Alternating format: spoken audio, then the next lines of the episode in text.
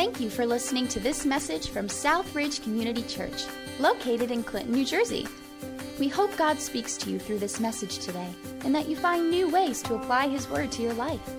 Additional messages and more information can be found on southridgecc.org. So let's get started. Well, a couple times a year, several times a year, the Colson Center, led by John Stonestreet, often presents some kind of presentation over various topics that you can dig more deeply into. Uh, recently, it caught my eye that the topic they were covering related to the essential nature of the church. Uh, in response to simply even making that announcement, the leader of the Colson Center, John Stonestreet, got some replies and expressions back from people reading the title, Essential Nature of the Church, of the next, the upcoming seminar. A couple of the responses were this. One was, Dear John, what is the church for? It used to be the body of Christ and the bride of Christ, being conformed into his image. They were to love one another. Despise is now closer to the norm. What is the church for? Well, I have no clue anymore. Another one the nut jobs and con artists have run people away. Get rid of them, and maybe people might come back. Third one I had to quit hanging out with other Christians so I could hang out with nice people again. Another one. What is the church for? To psychologically abuse people, particularly children, with indoctrination into its religion of fear. Again, those are largely mentioned in sarcasm with lots of facetiousness about the nature of the present day church. Uh, John mentioned that he has seen a meme sort of taking off and kind of putting a paradox on some of Paul's epistles or Paul's letters to the churches that we have in our New Testament. He says the first part of the meme actually expresses what Paul often said as he wrote to folks, as he wrote letters into the ancient church. He says, So part of the meme was, I always thank God for you and your unsearchable blessings in Christ. Kind of reflects the actual way that Paul often addressed those who were his listeners or his readers. And then a play off of that was sort of a little bit of a jest as to how Paul might, what Paul might say these days. Maybe he would say, Why can't you sick weirdos be normal for just a minute? Those are some of the comments, those are, that's some of the terrain that the church is presently negotiating, walking through.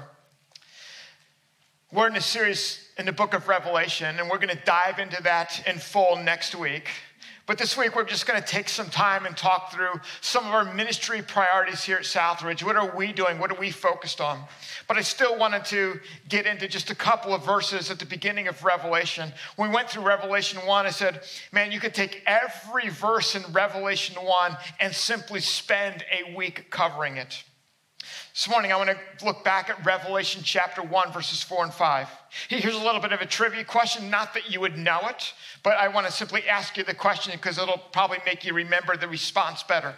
What is the first title, the first title given to Jesus in the book of Revelation? What is the first title given to Jesus in the book of Revelation? It actually comes in a triad which is significant in and of itself. It comes in a triad, a set of three titles given to Jesus. But the very first title given to Jesus in the book of Revelation is this it's the faithful witness. Listen to these verses from verses four and five. John says, Grace and peace to you from him who is, and who was, and who is to come that's God, who's referring to God the Father. And from the seven spirits before his throne, to the Holy Spirit. We'll probably talk more about that on an upcoming week. And from Jesus Christ, here it is, who is the faithful witness.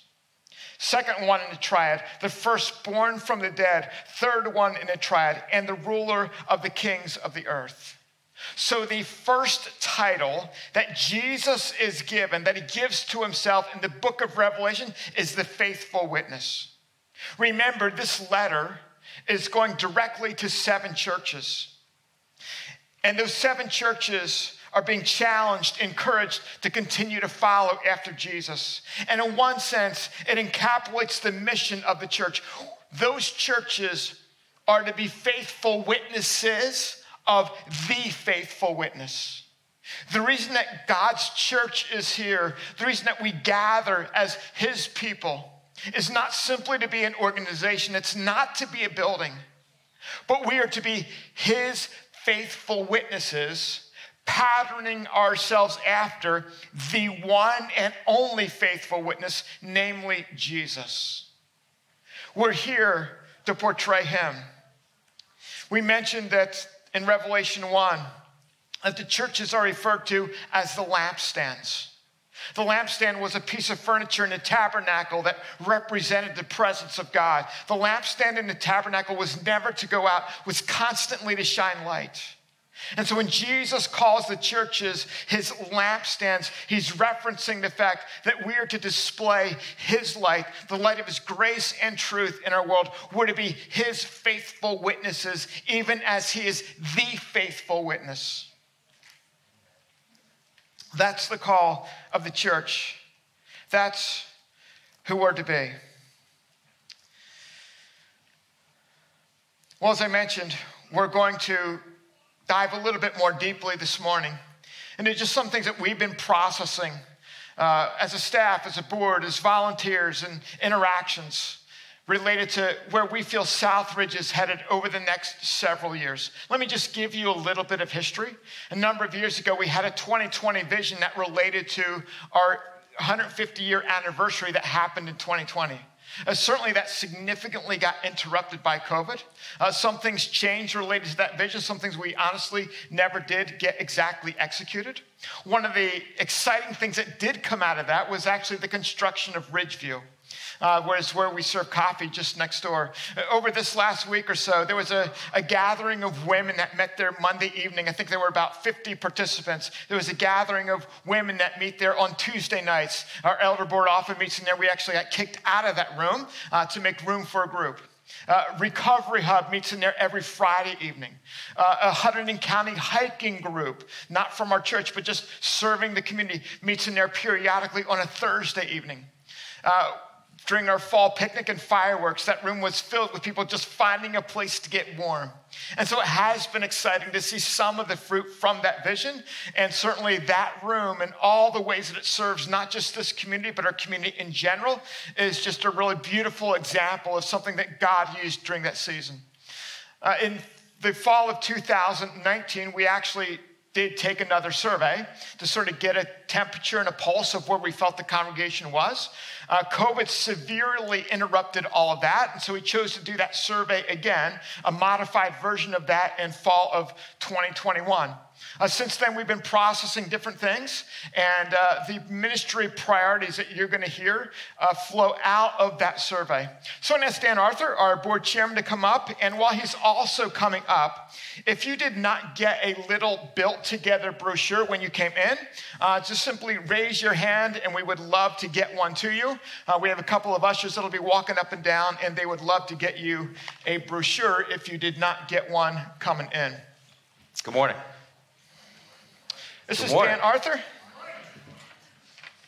Um, let me just mention a couple of highlights from that survey back in almost about a year ago that just kind of stuck out to me that were encouraging or learning. So, number one, we found a lot of appreciation uh, for SR Kids and SR Students Ministry. Just really thankful for that. Uh, many of you expressed how meaningful it is that Southridge serves students and children really well. Uh, the congregation also expressed just a high level of desire for continuing ways to deepen discipleship, to grow in understanding of Scripture, uh, to be more formed in the ways of Christ. That was another significant part of feedback that we received.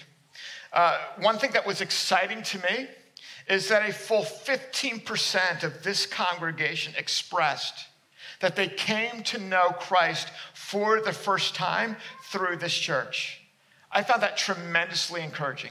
And that doesn't count children, that doesn't count students, where, where decisions are often made. Uh, but a full 15% of those uh, online, those in this congregation, came to know Christ through the ministry of Southridge. We are deeply thankful for that. Uh, the ministry of priorities were choosing to call built together. Uh, that is directly based off of a verse in Ephesians chapter 2. Uh, these are often foundational verses that we use when we talk about who Southridge is and what we're about.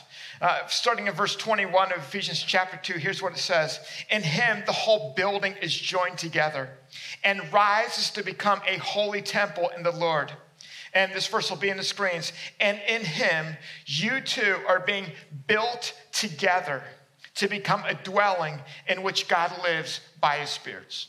And so we took two of those words out of that verse, the words built together, to call our ministry priorities after that name for the next several years leading up to 2025.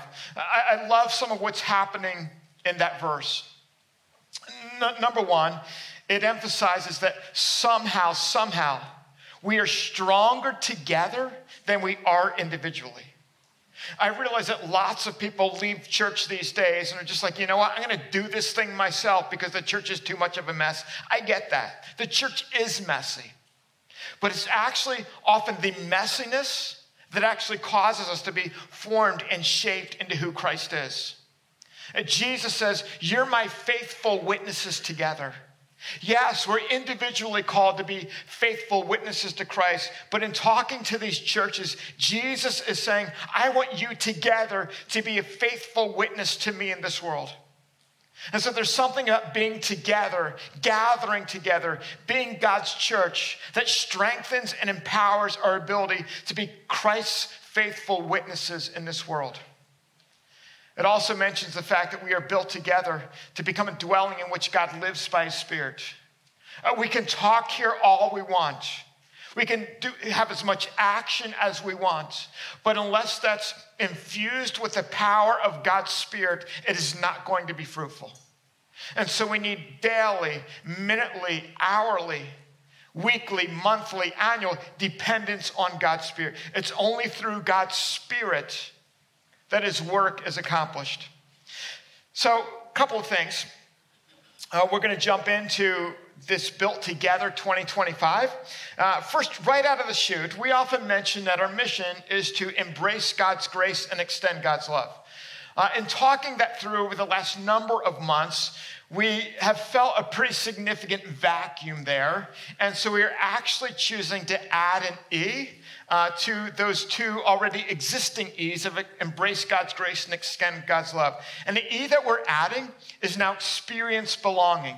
Experience belonging. So our mission is for people to experience belonging, to embrace God's grace, and to extend God's love. That's our mission as a church. That kind of defines who we are, what we seek to accomplish. And as we go through these, all of our priorities for the next three years are built off of one of those three E's.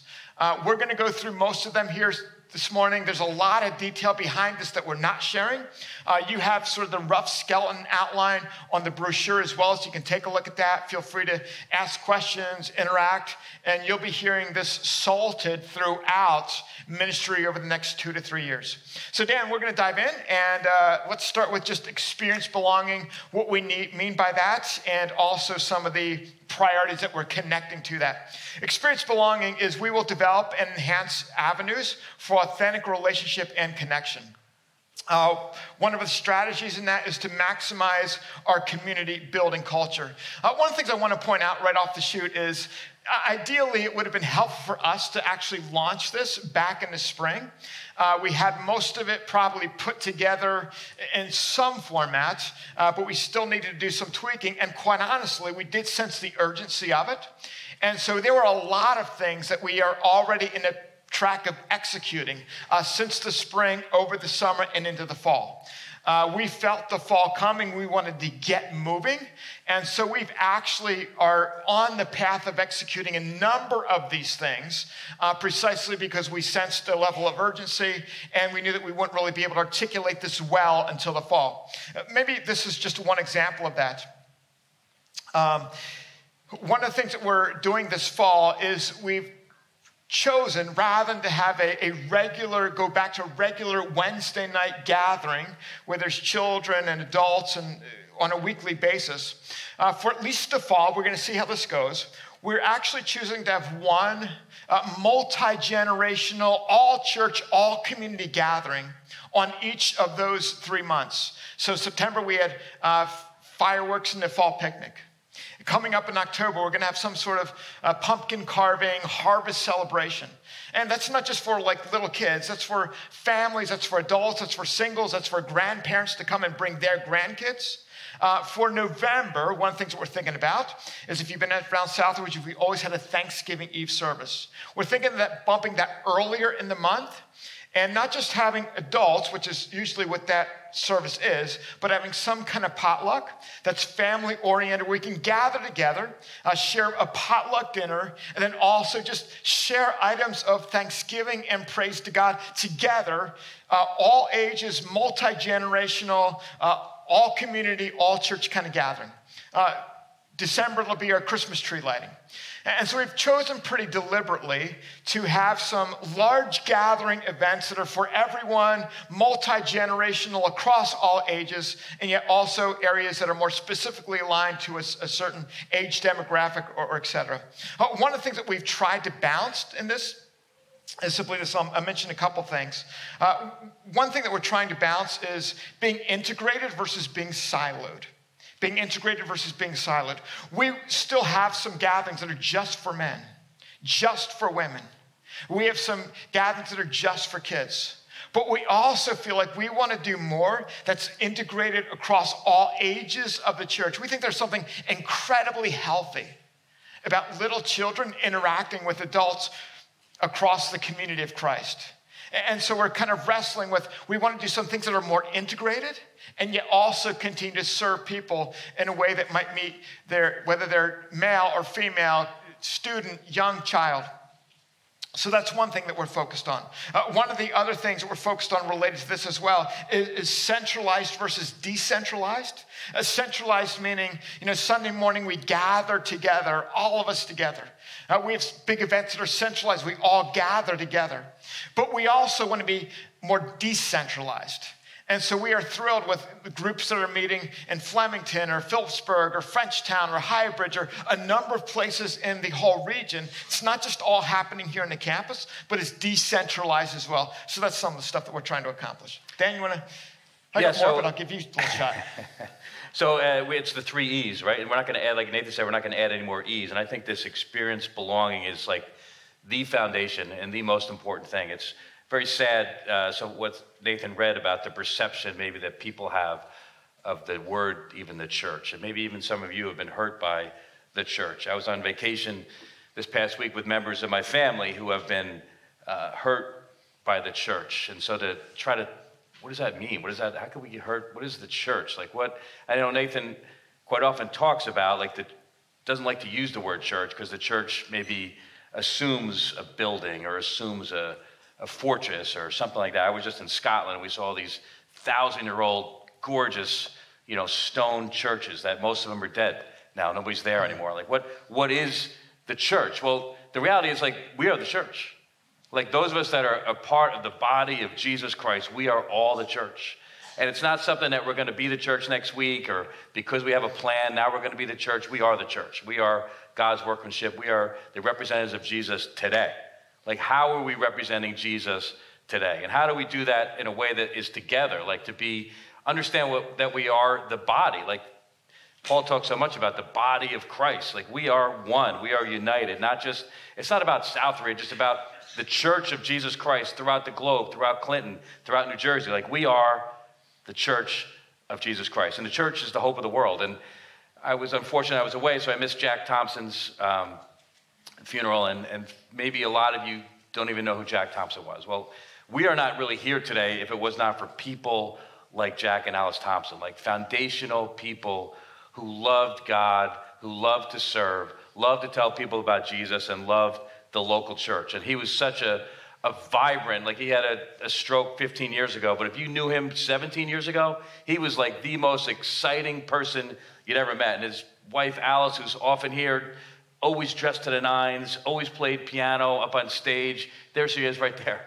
How, how special they are as a couple. And, how, and this church is here because of people like that. And understand that we are the body of Christ. And sometimes, if we're honest, it's, it's you know, we're not this humongous church, but maybe bigger than most churches in New Jersey. And so maybe even a lot of you don't feel like you belong. And that's a challenge we've always had. Like, we really want people to understand that not only are you the part of the universal church of Jesus Christ, but we want you to feel part of this body. And how can we make that easier? How can we, whether it's groups, whether it's stuff together, whether it's how we interact with people in the, in the foyer, whether it's eh, whatever it is, we want to really grow in that because I think that is foundational for us to understand how can we reach our community? How can we be more effective as the body of Christ if we don't understand that we're together and we want to belong together. It's not like being a Mason, it's not like being part of the Y, it's a part of the body of, of Jesus Christ. And so we'd love your input too. Like it's this is not us telling everybody what to do or whatever. Like we're all together in this. We are every single person that's part is here is a part of the body of Christ that knows Jesus. And so we value your input, we value suggestions, we value you understanding how we can change and grow and to be better at that. But I hope all of us understand that we are all of us are of the body of Christ.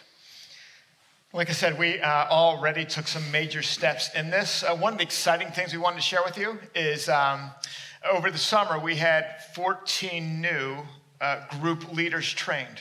That's exciting to us because we want to see groups multiply for connecting points for people. Uh, it was the largest gathering of new groups leader we've ever had. And so we had 14 new leaders trained over the summer. We had six new groups launched just this fall. It's probably the highest number of new groups launching in a particular season. There's still some slated to launch uh, in the winter season. Um, we also want to serve areas of targeted healing.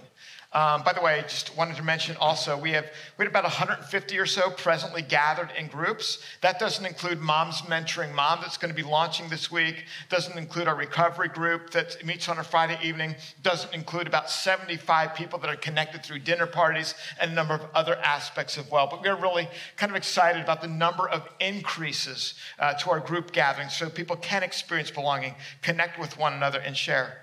Uh, we also want to serve areas of targeted healing. Uh, what we mean by that is um, re- re- Recovery Hub serves those with addiction. Uh, this last week, we, for the first time ever, had a trauma group meeting. Uh, we want to see cycles of offering a trauma recovery group or, or some kind of grief recovery group. And so we realize one size doesn't fit all. Uh, we want to have a balance between offering a thousand things and people saying, like, gosh, there's a thousand things, where do I plug in? We also want simplicity and clarity. Uh, but we realize one size doesn't fit all. And so some of the care groups that we have of recovery, trauma, eventually grief, maybe some other kinds of care groups as well. We realize one size doesn't fit all. That'll be, those will be places for people to plug in. We also want to direct people to ongoing groups, just uh, paths of discipleship for God to be at work in their lives. Uh, so, yeah, the, the uh, targeted groups of healing is, is pretty big. I have the privilege of serving on the Extend Ministries, and that's really like our old school mission team or whatever. And so, just, just so we know, like everybody that we support are really people that are a result of relationships that we had. You know, we have people even in our congregation like uh, Horses for Forces and Grow Row, and a lot of things that exist, but also when I, my wife and I came here, you know, 20 plus years ago, Nathan had just started, and my man Pete Gatto had just started as a youth pastor, and had the privilege of serving together with him in youth ministry. And then we followed him as he went to Mexico, and now to have the privilege of the Gatto family being back in our congregation, having our hub being here, and an opportunity to minister to, to people that are, are in need. And I know specifically for me, like my life changed during the pandemic, you know, as what I did every morning. So I, I went start to grow, go to a a drive-through place to get coffee, and I got this relationship going with this guy. Um, and every time I got coffee, we just talked a minute or two, and then it turned out that I knew that he had issues uh, with addiction and needed a place to go, and so he was able to connect a little bit. And had the opportunity to, to be able to refer somebody to a place that's here where people can be listened to and heard and, and, hopefully healed by the, by the grace of God is exciting to be a part of that. So we want to offer as many opportunities as we can yeah. with that. One of the things that we want to explore, and we haven't even taken the first step in this, but again, this is kind of a three year plan, so we anticipate doing this like a number of months. This will probably be toward the more the back end of the three years, is just explore more steps to helping those with special needs. Uh, a lot of people deal with autism in their family or other forms of special need. Uh, we really feel like we've got to dig into that and understand what it looks like to serve and love uh, those folks well.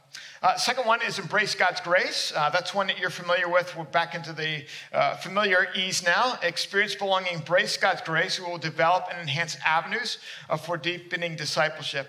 Uh, one of the aspects there is we want to provide enhanced resource accessibility. Uh, I can think of probably three or four folks who have asked me in the last probably six months, and I, I sometimes they say, oh, this is a stupid question, but it's not. They say, hey, what kind of Bible should I get? Um, this is the Bible that I typically bring on a Sunday morning. Honestly, Sunday morning is the only time I pick up this particular Bible. The print is a little bit larger, so I can actually read it up here. Uh, but the Bible that I read during the week has tons of notes in it. And some of us on staff, we swim in the world of resources. Uh, we swim in like, okay, what podcasts might you want to listen to on the way to work? Uh, who are our trusted resources? If you want to understand some worldview kind of things, where do you go for that? And so uh, I'm just actually thrilled that people, several people have asked me, hey, like I'd like to get a Bible with some study notes. Like, what do you think I should get? What kind of translation? What kind of study notes? We want to make that stuff more accessible. Uh, there's a trillion resources out there, but there's some trusted ones that are kind of our go-tos, and we want to make that more. I think accessible. we all want to know: there a Bible out there with good jokes? Is that is there one that uh, has? I'll write it. the first time I've been to two services, and he used the same joke twice. I always and, and you messed up on the second time. They You delivered know, the second one. My mind was already thinking about this.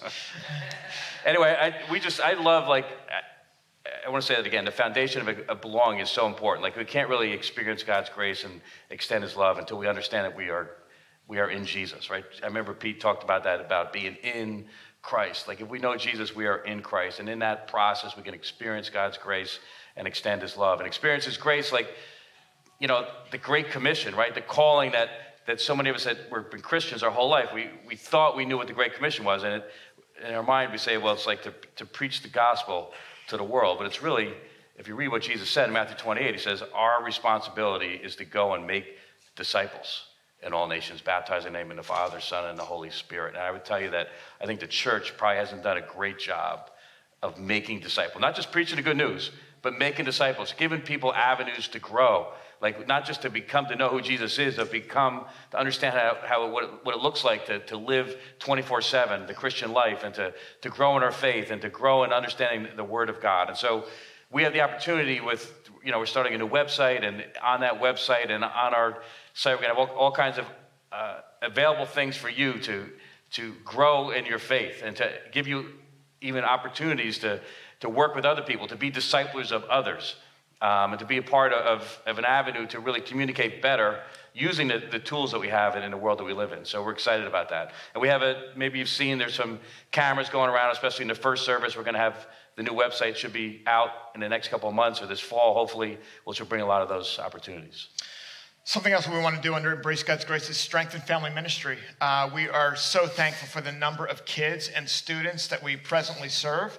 Uh, just over the last several weeks, there's often been about 150, 170 participants in some kind of ministry to our kids, nursery through sixth grade. Uh, Family Connect that we started a couple of weeks ago had about 75 to 80 in each of the two Sundays that we've done it.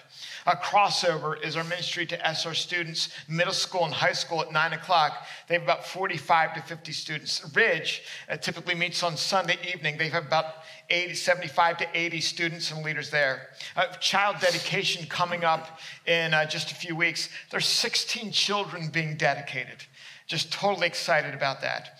We have Moms Mentoring Moms launching this coming Tuesday, I believe. Uh, we also have The Forge that continues to meet. That was a ministry that a couple of guys in our church had a vision for. Uh, just feeling the need for dads to impact their sons. And so when we talk about siloed versus integrated, this is one siloed. Uh, there's dads connecting with sons. There's going to be a picture on the screens of an activity they just did this last Monday of, of simply taking down a tree with their kids, uh, their sons. How does that work? How does that look? What's the equipment that you need? How do you do that safely? And so kids just gathered with their dads uh, last Monday evening. I think they meet every other week. They've had a small engine repair evening. Uh, I actually uh, had a little archery training for them one week, which was fun for me to lead them in. And so there's a number of things like that that they do. We're just thrilled with this. Uh, beyond families, moms, and dads, uh, I believe we also have a, a marriage group that's going to be launching. Uh, once a month over the winter season. And so you can look forward to that. Uh, lastly, strength and whole life discipleship. Dan, you already kind of alluded to that. Let me just make one more comment. When we say embrace God's grace, we don't mean simply, you know, like, dear Jesus, be my Savior. We see embracing God's grace as having God's grace and truth infiltrate every aspect of our lives. Um,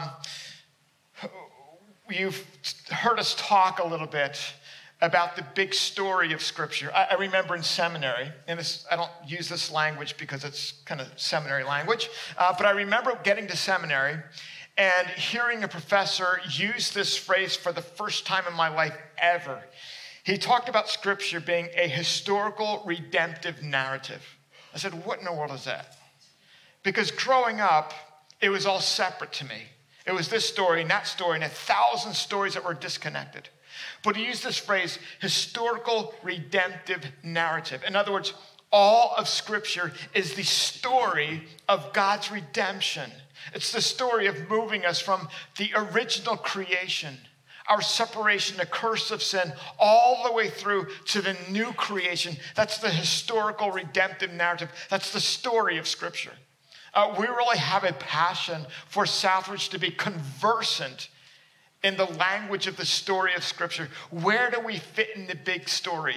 It's all one story. And so that's been sort of, uh, I, still remember, I can literally still, still see myself sitting in seminary, hearing a prophet mention that.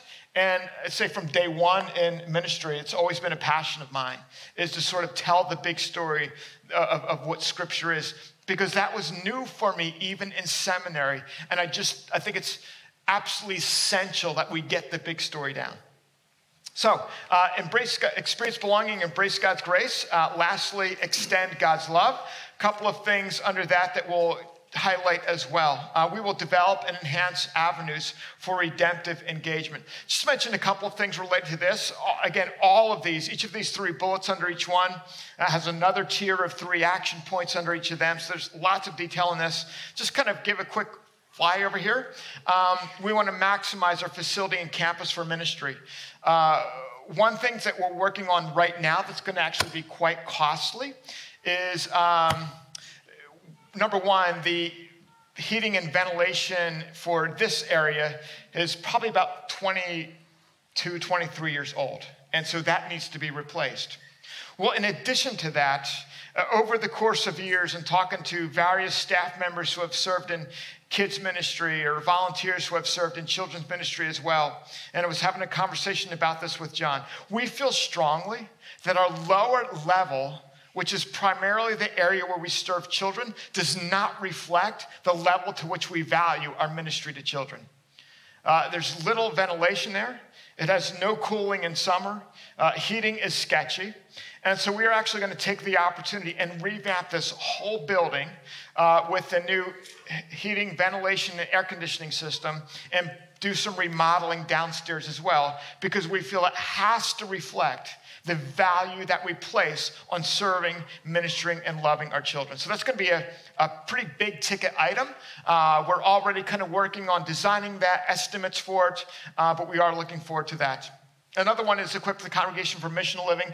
Dan, you already mentioned that, and Yeah. Yeah, and I guess also too, just uh, building is always something that it's not building for the sake of building. It's not about maybe the perception of the church is we need to be have the best facilities, and we need to balance that with, between doing what God's calling us to do and, and to give us the ability to extend God's love. And so, one of the terminologies that maybe Nathan comes out of the the, the, the ministry world is the, is the term missional living. What does that mean? Well, it's really just like living the Christian life. Like, how do we live the Christian life? It's not about going to church on Sunday. That's not what being a part of the church is. It's about living our lives every single day, being involved in our community, being involved in our family, being involved in, in how we get gas and how do we interact with people at Walmart. Like, every part of our life is really missional living. To understand that we are all missionaries. We are all part of the body of Christ, and it's our responsibility to go out and to tell people about Jesus. And how do we do that better? How, how can we, as a church body, give you tools to allow you to do that? How can we give you an avenue to allow people to you to feel comfortable to bring people here, bring young people here? That's that's the goal of that. And um, I shared in the first service. I um, was on vacation in Scotland with my my sister and my mom and a bunch of other people. And my mom. Uh, uh, always read me poems. Always uh, Robert Louis Stevenson poems. Like if you're a, parent and you don't have the the children's poems from Robert Louis Stevenson, you need to get them. It's essential to do that. Powerful poems. And here I, go to this church, this 900 year old church, and there's all these. Uh, the walls are just filled with all these men and women over history that have lived for Jesus and so many of them suffered for Jesus and died for Jesus and didn't even live that long. Here's Robert Louis Stevenson who wrote all these poems about children that I didn't even realize. He only lived till he was like 42 years old. He was not able to experience being a child because he was sick his whole life, so he wrote poems to express what it felt like to be a child that he didn't get to experience that. And he lived his life for Jesus and writing poems and stories. He wrote Jekyll and Hyde and a lot of other famous things you may have heard of. But he really, to me, epitomized, and it was a statement that he had on this wall that it, to me epitomized what it meant uh, to be a missional liver. He said this Give us the grace and strength, and strength to forbear and to persevere. Give us courage and gaiety and the quiet mind. Spare to us our friends, soften to us our enemies. Bless us if, it may be all in our innocent endeavors. If it may not, give us the strength to encounter that which is to come, that we may be brave in peril, constant in tribulation temperate in wrath, and in all changes of fortune, and down to the gates of death, loyal and loving to God and to one another. Yeah. Like that's our goal as part of the body of Christ and as part of understanding what it means to be a missional liver and living and what it means to be a part of this body is to really understand that we are all God's messengers to the world. And how can we do that better? How can we encourage each other? How can we not fight against each other? The things that people maybe talk about in the church. How can we together understand how, if we really understand the grace of God, we can extend that love every single day to everybody that we interact with. So hopefully that's one of the ease that we want to just always have, not just for the next three years. It's really for, for the rest of the lives that God gives us. Like how can we be faithful witnesses following after the faithful witness? I just think that's so beautiful that that's the first title given to Jesus in Revelation. Mm. Uh, I just think that's I love that. Uh, last part of this is just heightened community focus. Uh, with the pandemic a couple years back, that really got disrupted. Uh, just over the last month, I've had the opportunity to be in a room with a bunch of community people where the YMCA was trying to figure out some of their vision for the next several years. And it was just interesting to me to hear other community leaders and people serving our community from the United Way, a number of other organizations simply talking about the needs in our community uh, a couple of weeks ago was gathered in another room with uh, other leaders from our community where the focus was addiction. It was awesome to have uh, Pete and Cher Gatto there. It's be a picture on the screens of, of Pete just given a few minutes to share uh, some of his personal story, uh, some of his passion for recovery to a room full of just community leaders and share about Recovery Hub. And so there are a number of things like that that are happening that we're excited about. Uh, there's a new CEO at the Developmental Center across the street. Had a connection with him a few weeks ago. He came over to introduce himself and we talked for about an hour or so and uh, ways that we could possibly serve them. And so there's, we've had a, a picking event down at America's Grow a Row. And so we want to kind of launch back into our community uh, after that being pretty significantly disrupted for several years. Uh, I'm going to invite our team back up, and we're going to close with the song Be Thou My Vision in a couple of minutes. Uh, before, as they're coming on up, uh, this last weekend, it was just kind of one of those weekends that really maybe highlighted to me sort of the beauty of how the church works. Uh, on Friday evening, uh, the activity center had kids in it from Area 56. They were having just an outing and enjoying each other and having some activities there. And so our fifth and sixth graders were there with a bunch of volunteers who were just helping them to have just a great fun evening. A recovery hub was here on campus meeting. In this room on Friday evening was visitation hours for Jack Thompson.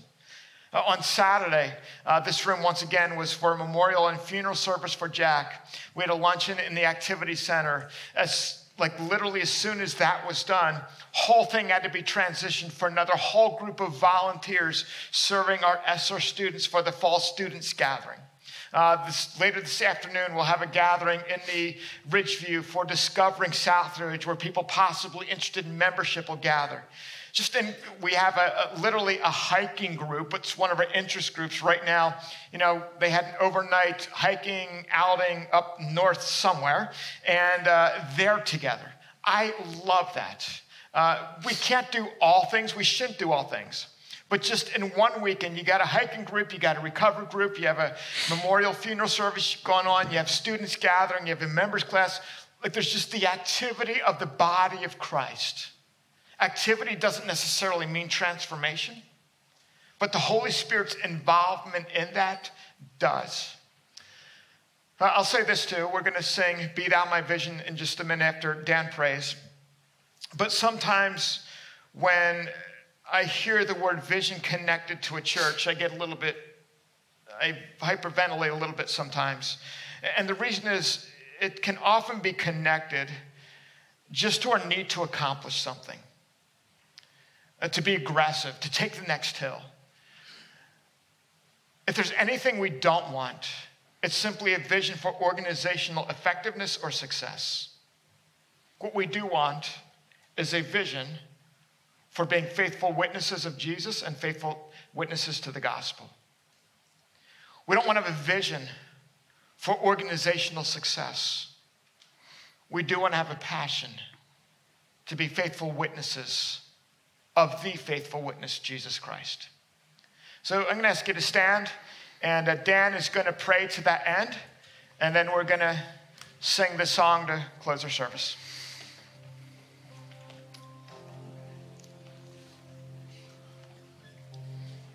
God, we confess so often we sing songs and we don't well, even grasp what we're singing. God, just a verse strikes me in a song we're going to sing Riches I heed not, nor man's empty praise.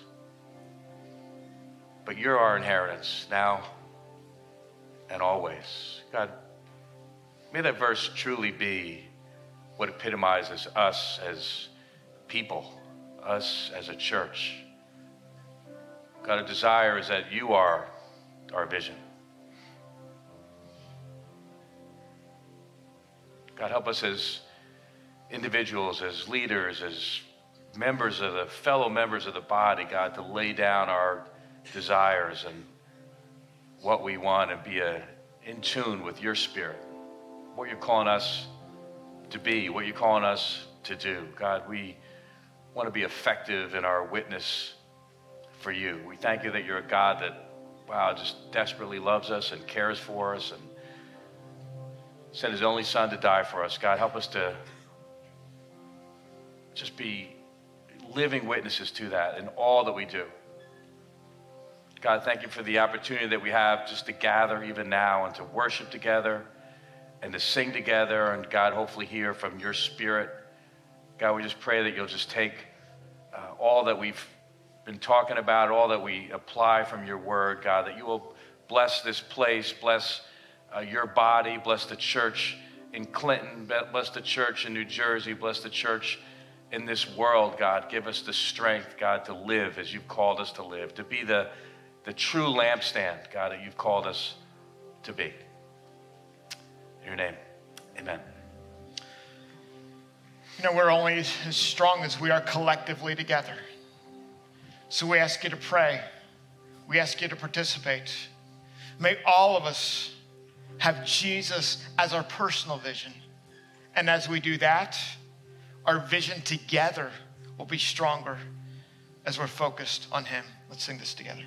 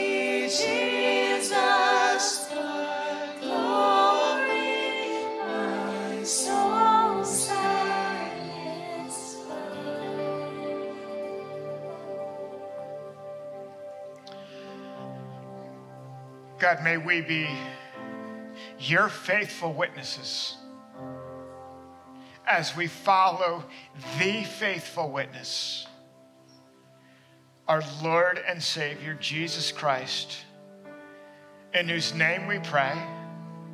And everyone who agreed said, Amen. Amen. Hey, thanks so much for being here this morning. Our prayer team will be down here to the right. God bless. Have a wonderful day.